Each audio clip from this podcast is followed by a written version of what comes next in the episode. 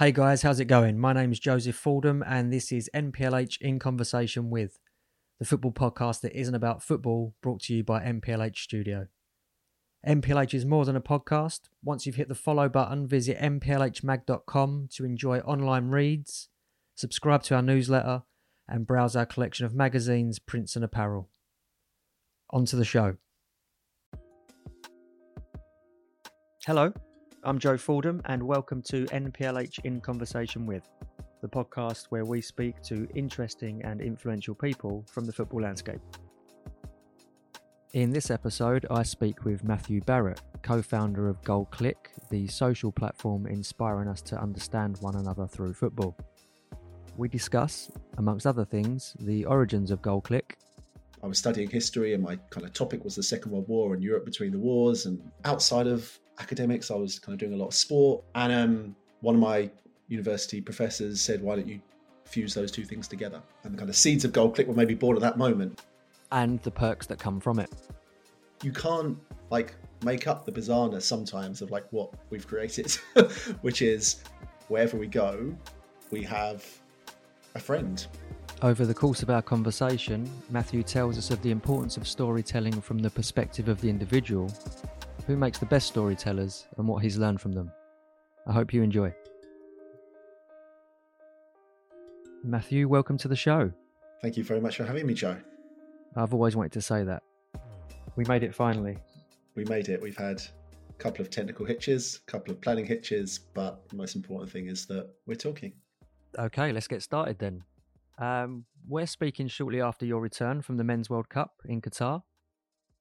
Having collaborated with various organisations over the past year in the lead up to that tournament, what can you tell me about your experiences over there?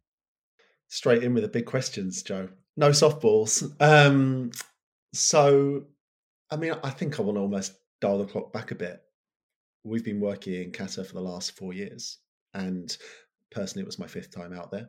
Um, we really moved deliberately towards working in Qatar because, off the back of the Russian World Cup, where we did a pretty successful series looking at what Russians thought and what Russians wanted to show about their country and their football culture, we wanted to lean into Qatar and try and tell the story from the perspective of the people who lived and worked there. Because I think something that is universal in Goal Click, no matter who we work with, is that there's always a lot of talking about people and about countries and about communities, and there's often not very much letting the people who experience those realities every day do the talking themselves. That's a universal element of Goal Click.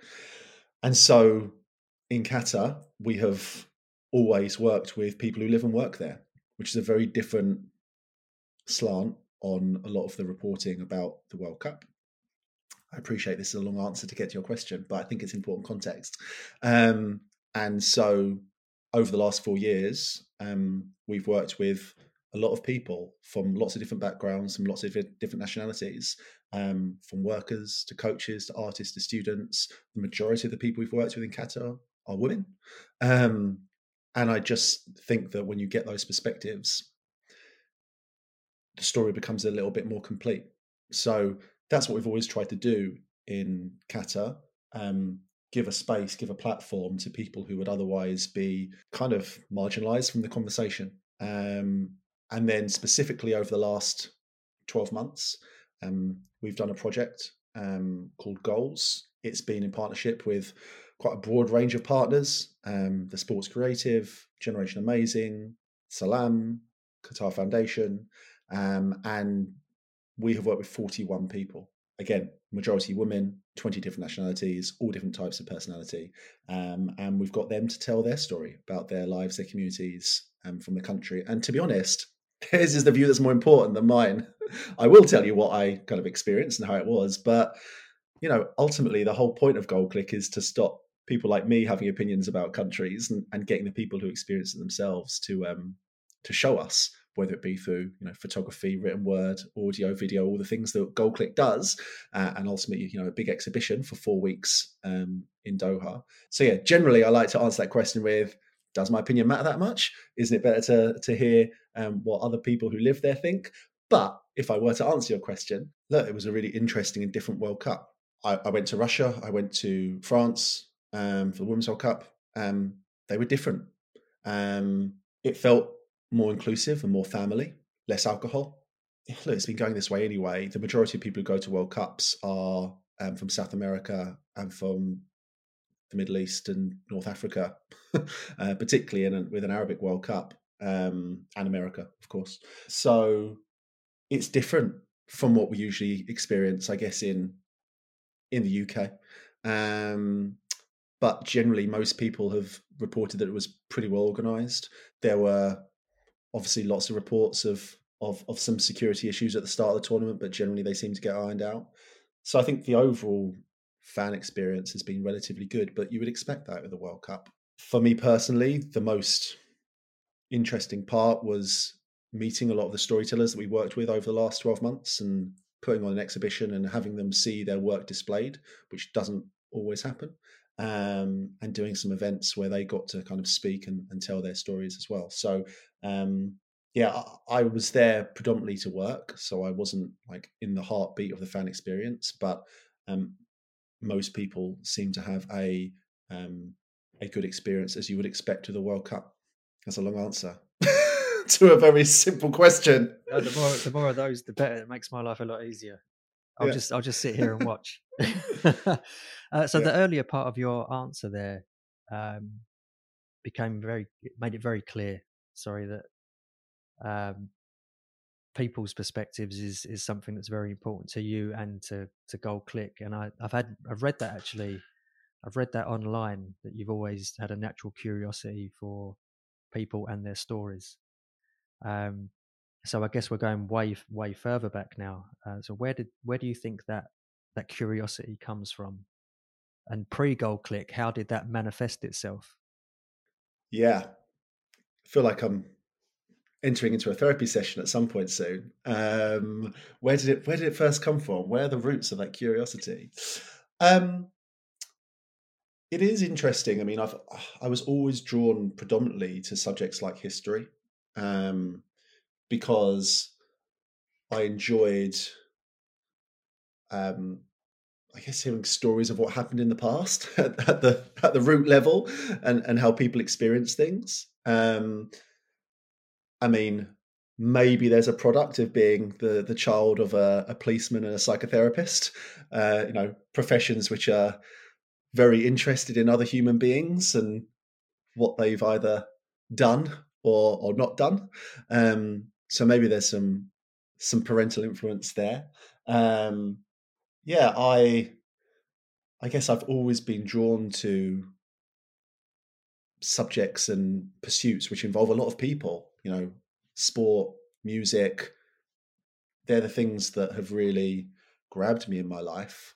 Um, and they're not, I, I choose not to do solitary pursuits. I'm very much someone that likes to surround themselves with people. Um, and yeah, I, I've always just been really grabbed by the world. I know that sounds silly, but like when I was seven years old, I remember making the flags of like every nation in the world. Like that, I, I, was always interested in like what else was out there and like knowing things about different countries and about their past and what they're doing now and geopolitics. Like those are the areas I really personally enjoy. So yeah, that's how it's always manifested itself. Um, I guess the uh, the point at which those collided was I tell this story uh, uh quite a bit, but um, when I was at university, I was studying history, and my kind of topic was the Second World War and Europe between the wars, and area I've always been really, really interested in. Um, outside of academics, I was kind of doing a lot of sport, organizing sport, playing sport, and um, one of my university professors said, "Why don't you fuse those two things together?" Um, and the kind of seeds of Goal Click were maybe born at that moment, but um, I ended up looking at sport and politics and war in the 20th century, um, writing my thesis on sport in the British Army in the Second World War, and it just really lit the fuse that actually my curiosity about people, my curiosity about the world, my curiosity about kind of geopolitics, um, there could be a lens through sport to explore that in a way that was a bit more approachable um, and even more interesting. So yeah, that's a, a checkered uh, history of um, of things that have, I guess, led me to where I am today. That's really interesting. I guess you, you I mean you mentioned an interest in history there from a young age, um, and I guess in in some ways, your work with Goal Click, you've assumed the role of a documentarian, albeit anonymously, with Goal Click being the face of that, so which will serve historians down the line when they will look at the body of work that your platform was created. Is that something that's crossed your mind? Yeah, and you know what? The academic world actually seems to really like Goal Click um, because it really is ultimately field work. I know that's a weird way to look at it, but ultimately, what academics want is narratives from the field, from people who are experiencing it. It's basically almost oral history, in a sense, um, just done through the lens of football. Football is basically our stealth way of getting people to document their own lives and experiences. Um, and so, yeah, I, wouldn't necessarily call ourselves documentarians. I think we're um, platform to give space. Um, you know, we're not necessarily the ones who are doing the documenting. We're almost flipping around that narrative, whereby usually documentarians go into a community and make it about those people. We're kind of taking that and twisting on its head and saying, that's all great, but actually, wouldn't it be interesting to get that kind of first person perspective? So it, it is, in a way, almost like, you know, it has similarities to like oral history, where you just get people to put down their thoughts and their experiences on record. Um, and yes, I guess we're just doing that in real time um, and trying to step away from being that documentarian with their own perspective and just like really just giving the space. Going back to the comment from uh, your lecturer at university and that, you know, I guess the early days of sowing the seed of that, you've got the idea of of Goal Click or the early idea of what Goal Click could be. How did you go about turning that idea into a reality and, and what did that first project look like in terms of logistics? Without much of a concrete plan, that's for sure.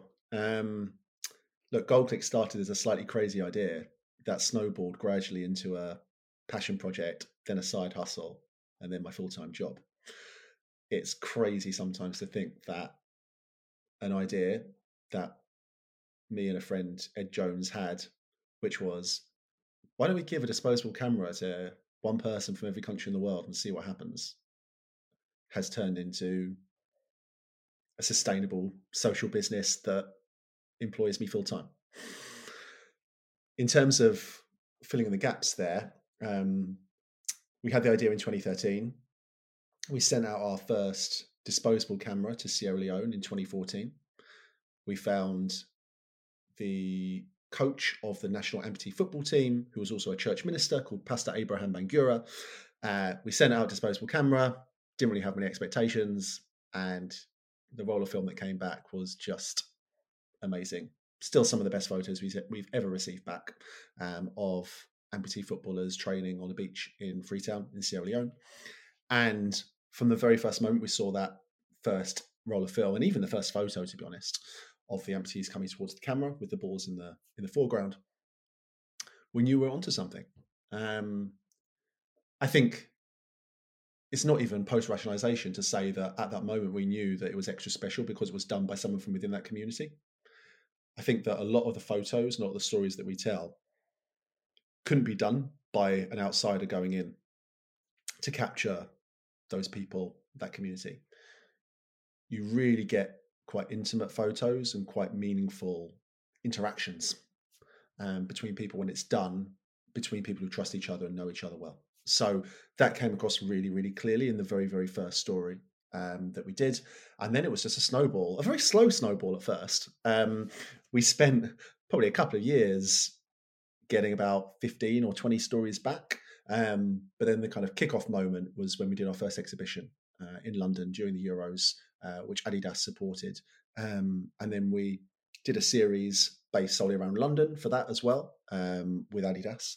Uh, and that really was the birth of Goal Click as it is now, which is, you know, doing the great work that we do with individuals all around the world. Um, and obviously, you know, we fund that ourselves and trying to find people in places um, with an inspiring story to tell or a different perspective. Um, but then also working with organizations for bigger, deeper series, which is our is our revenue model, which then funds all the other good stuff that we want to do. So um, that was a really important moment because we realized that there was a way of both doing really great work um, and also doing really great work with people who are going to fund it. um, so uh, we haven't really needed to change what we do in those two different spheres, um, but they just uh, they have different starting points, I guess. How did the uh, collaboration with Adidas come about? Was that something that you'd been consciously working on in the background in order to kind of grow Goal Click? Myself and my co-founder both come from the sports marketing and sponsorship world, um, and it's why Goal Click also to this day the revenue model uh, is a sponsorship one. So it's a world that I personally know very well. It's the career I had for eight or nine years after university, um, and while I was fermenting and growing Goal Click, um, I did it both alongside each other for four years. Um, so um, we knew people that worked at Adidas, and it was a, I mean, it was quite a, a small amount of money that they gave us, but it was enough to um, give us what we needed to do and, and start the and start the ball rolling. Um, but yeah, I think that they saw and they continue to see that what we do is something really different. Um, and I think that's the reason why a lot of organisations want to work with us because the majority of storytelling is done in a certain way and through a certain lens and and I think that we do something very very different which is have that complete focus on the people being able to capture their own surroundings and their own story. Uh, and I think that authentic lens. Yeah, I was just thinking uh, along those authentic slash genuine lines, and it's not the kind of um, scripted narrative that brands can often offer to attract, you know, um, an audience or to sell an idea of something. So this is a this is a real person's life. This is actually happening here, and this is their view the education process we have to increasingly go through to just reiterate these are human beings who are not professionals and to to sorry to cut you off there what do you mean by the education process the education process for i guess almost everyone we work with uh, that is used to um, seeing very polished and very um, controlled content or at least they have control over the process of to be able to say to people, look, ultimately, human beings are unpredictable, and the people telling their stories also need to trust us. Um, we traditionally, and we're getting, I guess, a bit technical here, but with most organizations, when they're doing content, there's like a pre-production phase and like agreement on shoots, and we're like, we don't do shoots, we don't do, you know, that level of production planning. Like this is you kind of get what you get. You're you're guiding them and you're maybe asking you know trying to bring their story out of them and you're saying this might work well but ultimately it's up to you what you want to show um, and that is something that i think um, often people who are working in this space aren't used to like journalists are very used to having the final like say on their copy, and photographers are used to having the final say on their photos, and filmmakers are used to having the final say on their filming. But when you give away the control, it, it is a bit of an education process to say, you know, human beings are can be unpredictable. I guess yeah, giving away that control, it's then um, coming to some kind of acceptance that the the end product will be whatever it needs to be, and whatever that is is okay. It is, and, and obviously we we curate, but we don't create. Um, and I think that's a really different way of looking at the world and um, telling stories. Um, so yeah, that's that's what we try to do.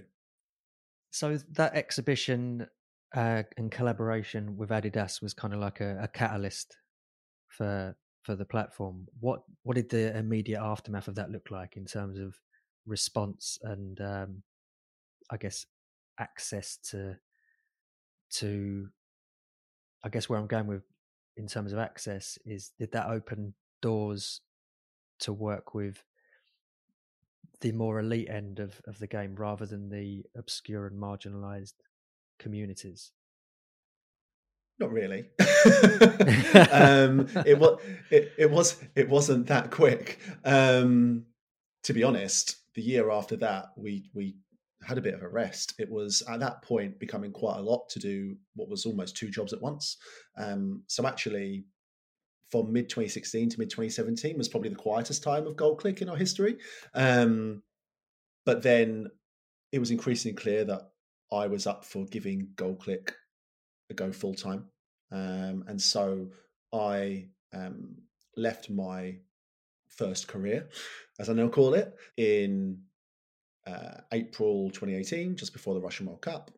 And that was the time at which I started then trying to grow uh, GoalClick um, and it to become a sustainable social business that it is now. Um, in terms of the elite side, we just started from scratch really, um, and we started with women's game.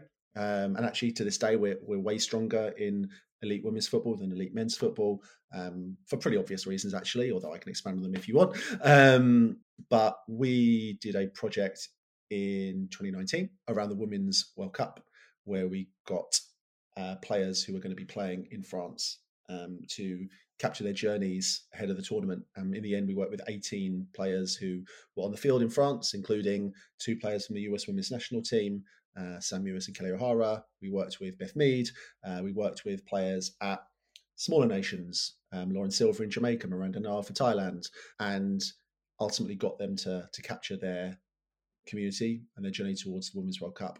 Uh, we also worked with UEFA around the UEFA Women's Champions League and worked with the likes of of Lucy Bronze and Ramona Bachmann.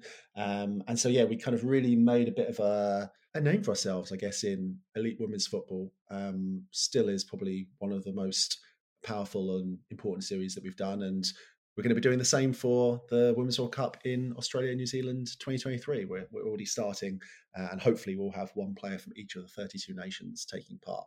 Um, so, yeah, it, it wasn't off the back of working with Adidas, it was a purely self um, realized desire of ours um, to work in a part of the game that I think people forget. In 2018, 2019, women's football was really not what it was now. Like, I cannot stress enough the change in the last three years. It's been insane. I think people underestimate the change that's happened in three or four years. No one was talking about the Women's World Cup six months out from it in 2019.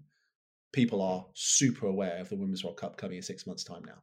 Like the difference is vast. So um, we're quite proud that we got there way before most, um, and we saw that it was going to be a really important tournament. We wanted to work in that space, um, and I think the content was incredible. Looking back on where the women's game was there, you, I mean, you're absolutely right. It has it's blown up effectively over the past few years, which is wonderful considering the restrictions that were put on it, especially in this country for decades. Um, so I guess that collaboration during that World Cup does tally with the GoalClick uh, ethos of the marginalized communities and in a just in a I guess a broader way. So this is just coming to me now, really. But with women's football being that much more, well, I guess mainstream, for want of a better, better word, why is it important? Do you think why is it important to you to to still share those those stories now that these athletes are more household names they're they're not necessarily on the periphery of of our conscious now i mean it's mainstream but there's still so much to do like it i think maybe the media is there but still not enough and so many other elements of the game are not where they should be uh, from infrastructure to uh, salaries to prize money, you know, it's still way behind the men's game. And I think we could think that because the elite end is like doing well, that oh, problems are solved. But you go just slightly down um, the the pyramid, and it's it's really um, not much has changed actually. Um, in terms of the elite end, look, we will always want to tell stories where it doesn't have to be someone from a marginalised community. It just simply we want to tell perspectives that haven't necessarily been told. Um, and look, everyone has a story, and there are always different ways of approaching um, telling someone's story in a new way. Um, and whilst there definitely have been massive advances, we still need to keep the pressure up. And the majority of our storytellers are women and girls from around the world. Um, one, because uh, they're often better storytellers. um, two, because uh, in every single place in the world, at every level of society, if you have a man and a woman who are otherwise equal, it will be harder for a woman or girl to participate and be included in football. That is just a universal truth. And so the barriers and the challenges that are in the way at every level, elite, grassroots, they still exist. Um, and I think people can think, oh, everything's fine. Um, we've we've made the advances. I, I don't think we're even close yet to to bridging that gap. So it's important to us that we we keep telling those stories, and also the inequality within the women's game. You know, the the stories from England and USA are so radically different to what we're going to see from um, Zambia and Philippines and Vietnam. So I think it is important to also shine the light on the unequal status within the women's game, um, because actually that chasm might even be growing um, as the elite women's football teams get a lot of support and the rest aren't necessarily brought along on the journey as quickly as we'd like. So uh, it's important that we continue to tell these stories in this part of the game. Okay, yeah, yeah, wonderful. I mean, I guess yeah, the women's game in that respect is at a, a crossroads, really, isn't it? It could learn from mistakes eh, from the men's game and feed down in a positive way, or it could, as we so often see in the wider world, not learn from history, and you see the the chasm get bigger. So if we're relying on trickle down economics to grow the the bottom of the pyramid, I'm not sure we're going to see the advances we want to see. I think there needs to be a conscious decision to um, grow all aspects of the game. Um, and look, I think that actually women's football has a much better chance of doing that because generally, for lots of obvious reasons, there's always been a stronger sense of um, social awareness um, within the the women's game, um, and so it doesn't have to go down the same road that men's football has gone down. Um, but it will take a lot of work and a lot of right decisions to make that happen. Uh, will you be going to the World Cup in Australia and New Zealand? I will. Just Australia, actually. Um, I have personal reasons for that because um, my my dad lives in Perth, um, and I have good friends in Melbourne. So I'm going to make um, a proper stint of it. Um, but we find that particularly the knockout phases of the Women's World Cup is really the time where everyone from that global women's football community comes together. So the knockout phase in Sydney will be where we are. Um, we expect to have at least one exhibition. We expect to be doing um, kind of work out there.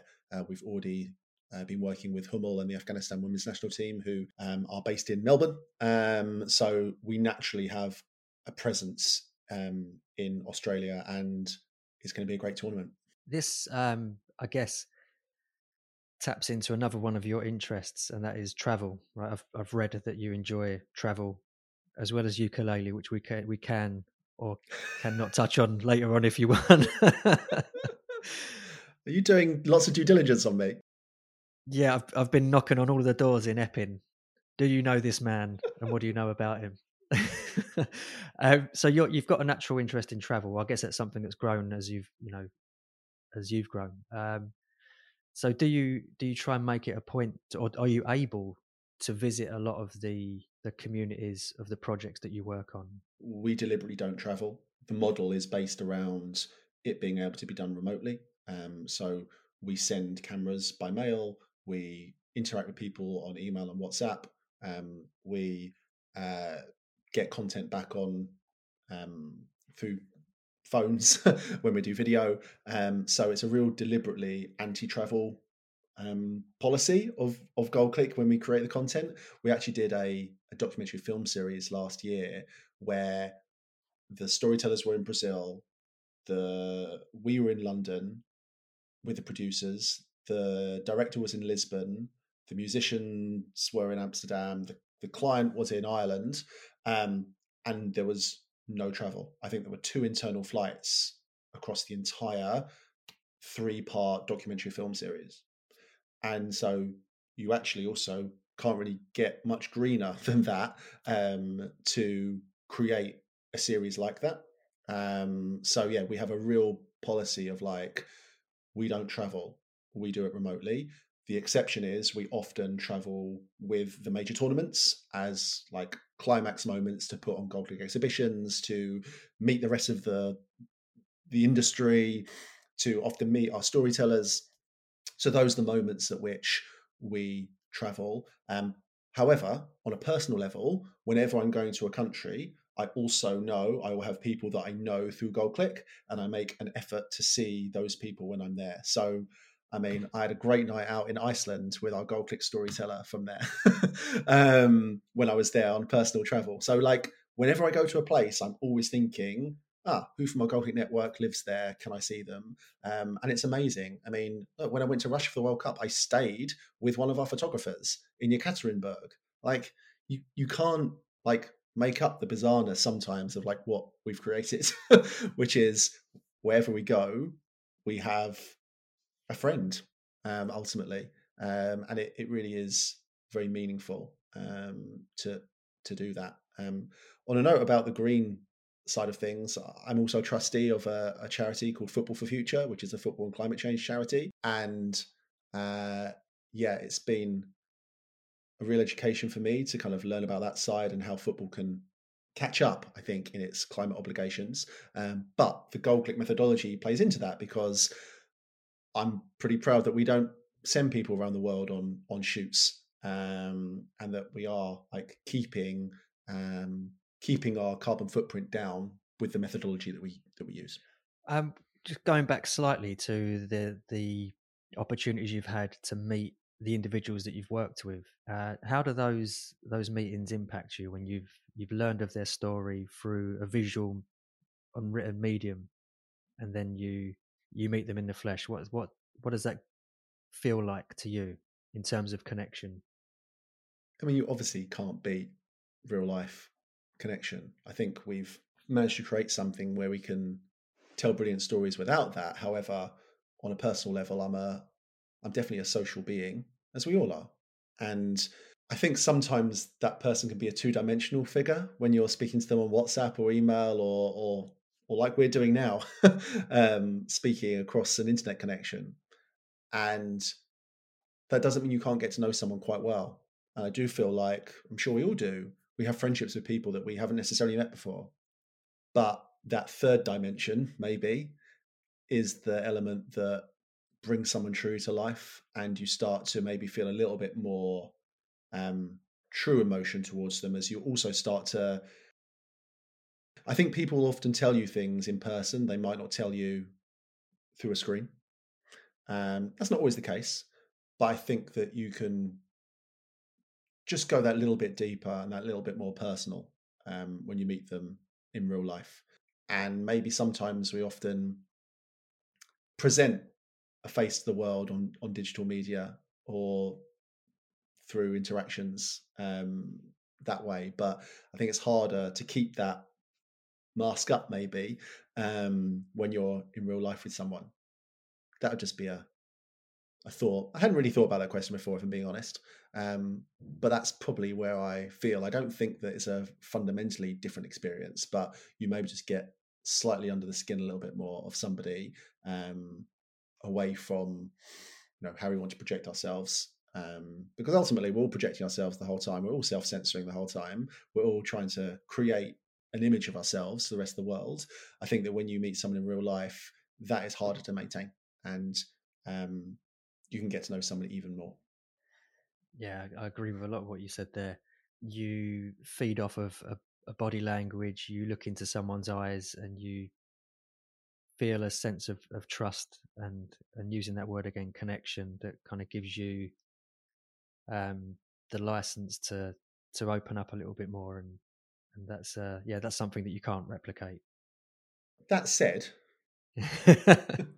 that said you know I do think you can go quite a long way without necessarily having to meet someone in real life. I think obviously going and meeting someone in real life is like the ultimate. But hearing their story and listening to them and getting a better understanding of their situation can be done without necessarily meeting them in real life. It might not be quite as profound, but I think we would like to think that, and bring it back to Goal Click, people who read stories from our refugee series with the UNHCR, you cannot help but understand someone's life and understand someone's experience by reading that story and by seeing the images and by seeing them on video. And, you know, I think that a lot of the issues that Goal Click tackles are things that people do care about, but don't necessarily prioritize or don't necessarily have access to hearing about that much. I think that you know when you do engage with people's story, like a lot of our Afghan girls in Austria or Australia, or um, hearing about our Syrian refugees in Jordanian refugee camps, you cannot help but empathize and understand someone's lived situation a little more. So I don't think you have to necessarily go to meet them in real life to get a real understanding and have an interest in what their experiences are. So I agree with you, but I also counter it by saying, you know, just because you're not with someone in real life doesn't mean you can't have that entry point to understand who they are and why they matter. Yeah, very well put. I would want to rewind again very briefly to the first project of Goal Click, where you threw a camera in an envelope to multiple countries around the world, yourself and Ed. Uh, now, I think that would be doing your work a disservice to even think that it's just as easy as as that. So, can you talk me through any of the challenges that have come up, challenges slash disappointments that have arisen? Well, number one challenge is the global postal systems of the world, um, which I'm now an expert in. Um, so uh, yeah, it's um, postal systems, courier systems, lack of addresses in many places around the world has always been an issue that we've you know been patient around and tried to overcome. Um, I think that obviously the starting point for everyone in the Goal Click journey is the humble disposable analog camera. Obviously, we do lots more than just that now, but that is always the start point. And look, they are slightly unreliable, um, and you do get back um, some cameras where everything is black. It doesn't happen so much anymore because we you know give some practical guidance and some top tips to to people, but um, you know it happens. There are misfires for sure. Um, and I think, look, also, what's the biggest potential risk with everything we do? Human beings. Um, we are notoriously unreliable, unpredictable, bizarre at times, um, but we're also amazing, powerful, and inspirational. And you never quite know which way it's going to go until you've uh, until you've worked with someone for a while. Um, but yeah, I think that I would say to my team, human beings will never fail to find a new way to surprise you um, on both ends of the scale. Um, they'll find new ways to get things wrong, and they'll find new ways to to show you what's great. So um, yeah, I think those are the challenges. I think people underestimate how much work there is in just building that rapport, giving people that confidence, and getting them to trust you as the people who are going to tell their story. Um, you know, people aren't just going to say yes to be part of something like this. So, a lot of the kind of, I guess, management is less around. Um, you know, we don't. We're not necessarily the ones creating the content, but we are the people who are making sure people are comfortable and going on their storytelling journey and we're getting the most out of them. Um, so yeah, that's what takes a lot of our time. That was really beautifully put, and I think it's very clear from that answer that you've got a very well-rounded understanding of the messiness of humans, and that that understanding stands you in good stead to to manage Goal Click, which is essentially where well working with people and and people are surprising in good and bad ways. And I think go that maybe going into it with the outlook that you've got, it makes it work, and it wouldn't work any other way. Expectations would invariably lead to disappointments, and because of your in natural interest in people, in society, and understanding of that, it seems to align perfectly with what you're doing. And it's not just me. I want to say, you know, it's it's you know, I think anyone who works for GoalClick has that natural curiosity about people and that way of working with people. Uh, a little anecdote as well. I often think that one of the best things I ever did was work for three months uh, on London overground platform with a megaphone uh, as a customer advisor, i.e., shouting at people to get them to do things. Um, and the amount of ways that human beings were unpredictable and weird and amazing stood me in really good stead, I think, for GoalClick. I would always say to people, go and work in a customer facing role somewhere, whether it's a cafe or a pub or on a platform, um, because like being able to like understand the unpredictability of other human beings, I think, is a really great skill to have, and I think it stood uh, it stood us in good stead. To go one step further, I am generally someone who sees the grey. I, I really am suspicious of black and white. Uh, I'm suspicious of prevailing narratives because I often think those conversations are incomplete. And so we will always try and make space for different viewpoints um, who might not necessarily part of the, be part of the uh, the prevailing narrative. Going back to what we were just discussing with your outlook on on humans as a whole and the understanding of of how we can behave and your interests in learning more about them uh, just want to go back to the the purpose of Goal Click as it's worded on your website. We are here to inspire understanding between people through storytelling with football as our language of choice. So, my final question to you, Matthew, is over the past eight years, what through Goal Click have you learned about people and how would you say the experience has changed you to date? I think I find it very hard when people speak about another group of people um, in a very generalist way to accept that anymore because invariably I will know someone from that group who we've worked with.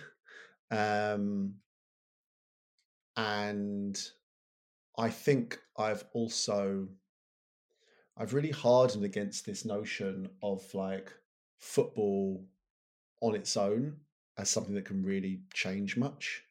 And I hate these concepts of like unity and bringing the world together and happy faces and smiles. And, you know, it, of course, football brings that.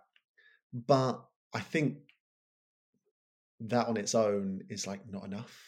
I think there then has to be some outcome that football brings, whether it be reconciliation, whether it be education, whether it be safety, um, whether it be you know normalizing someone's experience after trauma.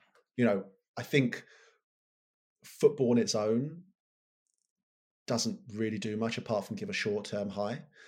But I think what football can do is lead to like lots of long term benefits. And so I think that we have nothing but admiration for people who like take football and go beyond just that momentary like high or joy and actually use football for like creating real long-term good and purpose in the world. Um, and i've had the fortune over the last eight years to meet so many people doing that. Like i actually think back and before GoalClick i didn't know all these people that did that all these superstars who are kind of doing great work in their communities um, all these people leading great charities all these people making a real difference. And i i love the network and the friendships that i've built through GoalClick, I I try and know as many people as possible who work in this sector.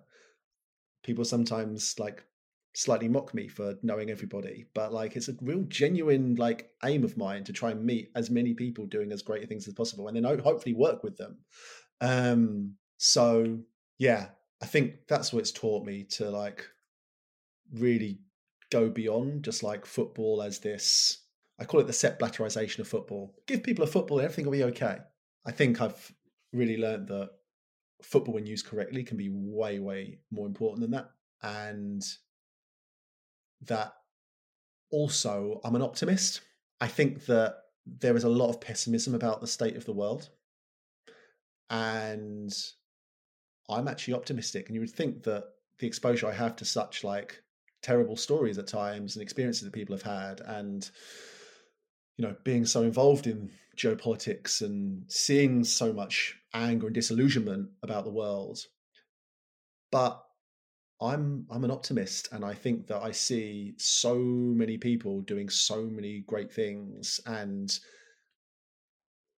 i actually have an optimistic vision for the future of the world and i don't think we're we're necessarily on a on a path to oblivion. I also by way of being a historian as well, know how bad things really were in the past. Uh, and I think that majority of people tend to see the world in a very short-termist sense, whether it be a year or five years or ten years. I think I tend to look at things in fifty or hundred year blocks, um, and for that reason, I see that you know the arc of progress is bending uh, in a positive direction, um, and I think that the more I work with people around the world and hear what they have to say, the more I'm reassured that there are good people doing great things. Um, and we just need to support them and amplify their voices. And that's really what we try to do. We're not necessarily creating the change ourselves, but we're supporting the people who are doing that. So yeah, that's what I'd say um, has been my my journey over the last eight years. Wonderful, and I think it's safe to say that you're you're one of those people, and the people that work with you at GoalClick are in that category of people instigating positive change. So, thank you for the work that you're doing. No, I appreciate that, and thank you, and for asking such um, different questions, um, because yeah, I am. Um, haven't been haven't been asked some of them before, so it was a real pleasure to get my thinking brain on and go a bit beyond necessarily the surface of football and go into some of the, the deeper um, maybe sometimes more intellectual elements of like why football matters. Because i think a lot of people dismiss football as just something that's played whereas actually it's fundamental to a lot of lives and communities and societies uh, in a way that i think people don't realize. Um, so yeah thank you for your questions and for all that you're doing well, thank you for saying that and satisfying my ego in the process. And thank you for speaking with me today, Matthew. For more on Goal Click, you can find them on Instagram at Goal Click. And for all things NPLH, you can sign up to our newsletter via nplhmag.com and follow us on socials at nplhmag. We'll see you soon.